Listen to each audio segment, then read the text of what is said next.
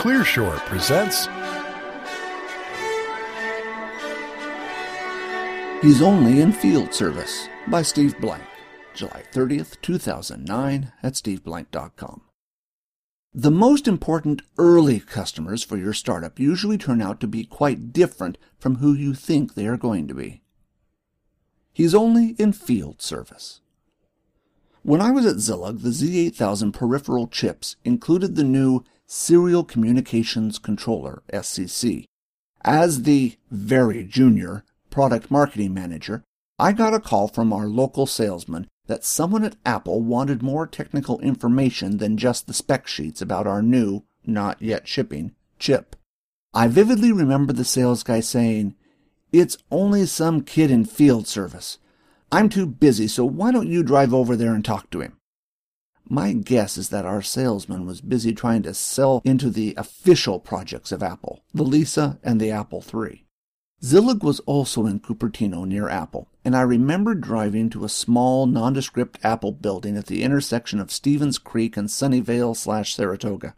I had a pleasant meeting and was as convincing as a marketing type could be to a very earnest and quirky field service guy, mostly promising the moon for a versatile but then very buggy piece of silicon. We talked about some simple decision rules, and I remember him thanking me for coming, saying we were the only chip company who cared enough to call on him. Little did he know. I thought nothing about the meeting until years later. Long gone from Zilog, I saw the picture of the original Macintosh design team. The field service guy I had sold the chip to was Burl Smith, who had designed the Mac hardware.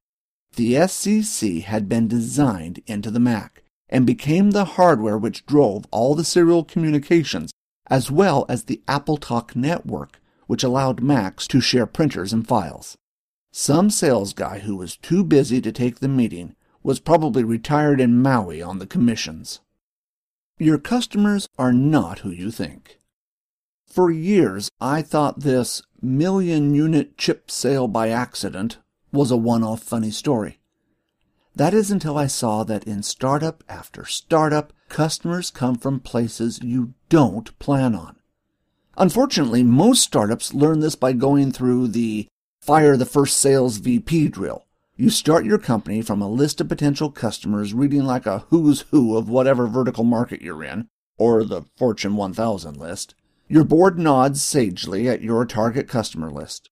As the year goes by, you miss your revenue plan, and you've burned through your first V P of sales.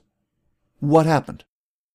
What happened was that you didn't understand what type of startup you were, and consequently, you never had a chance to tailor your sales strategy to your market type. Most startups tend to think they are selling into an existing market. A market exists, and your company has a faster and better product. If that's you, by all means, hire a V P of sales with a great Rolodex and call on established mainstream companies. And ignore the rest of this post. Market type. But most startups aren't in existing markets. Some are resegmenting an existing market, directed at a niche that an incumbent isn't satisfying, like Dell and Compaq when they were startups, or providing a low-cost alternative to an existing supplier, like Southwest Airlines when it first started. And other startups are in a new market, creating a market from scratch, like Apple with the iPhone or iPod and iTunes. Market type radically changes how you sell and market at each step in customer development. It's one of the four subtle distinctions that at times gets lost in the process. I cover this in the four steps of the epiphany. Embedded graphic, four types of markets. Five signs you can sell to a large company.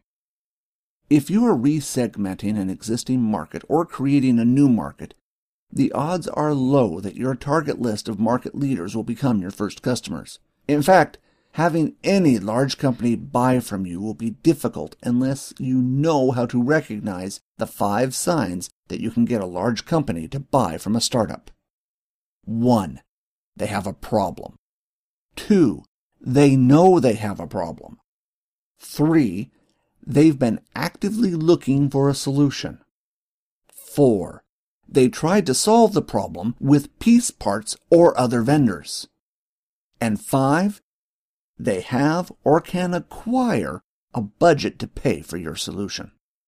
I advise startups to first go after the companies that aren't the market leaders in their industries, but are fighting hard to get there. They usually fit the checklist above. Then find an early adopter slash internal evangelist inside that company who wants to gain a competitive advantage. These companies will look at innovative startups to help them gain market share from the incumbent. Sell to the Skunkworks. The other place for a startup to go is the nooks and crannies of a market leader. Look for some Skunkworks projects where the product developers are actively seeking alternatives to their own engineering organization. In Apple's case, Burl Smith was designing a computer in a Skunkworks unbeknownst to the rest of Apple's engineering.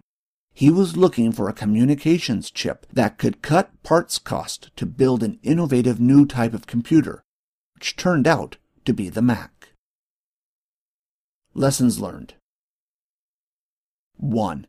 Early customers are usually not where you first think they are. Two. Where they are depends on market type. Three. Look for aggressive number twos and threes who are attacking a customer leader. And four. Look for a Skunkworks inside a market leader. Thanks for listening, and we hope you enjoyed the show. We would like to hear from you, so please send your thoughts to comments at clearshore dot U S or visit us at clearshore dot U S. If you would like this show delivered to you automatically, you can subscribe to the Clearshore podcasts on iTunes. Wishing you all the best until next time.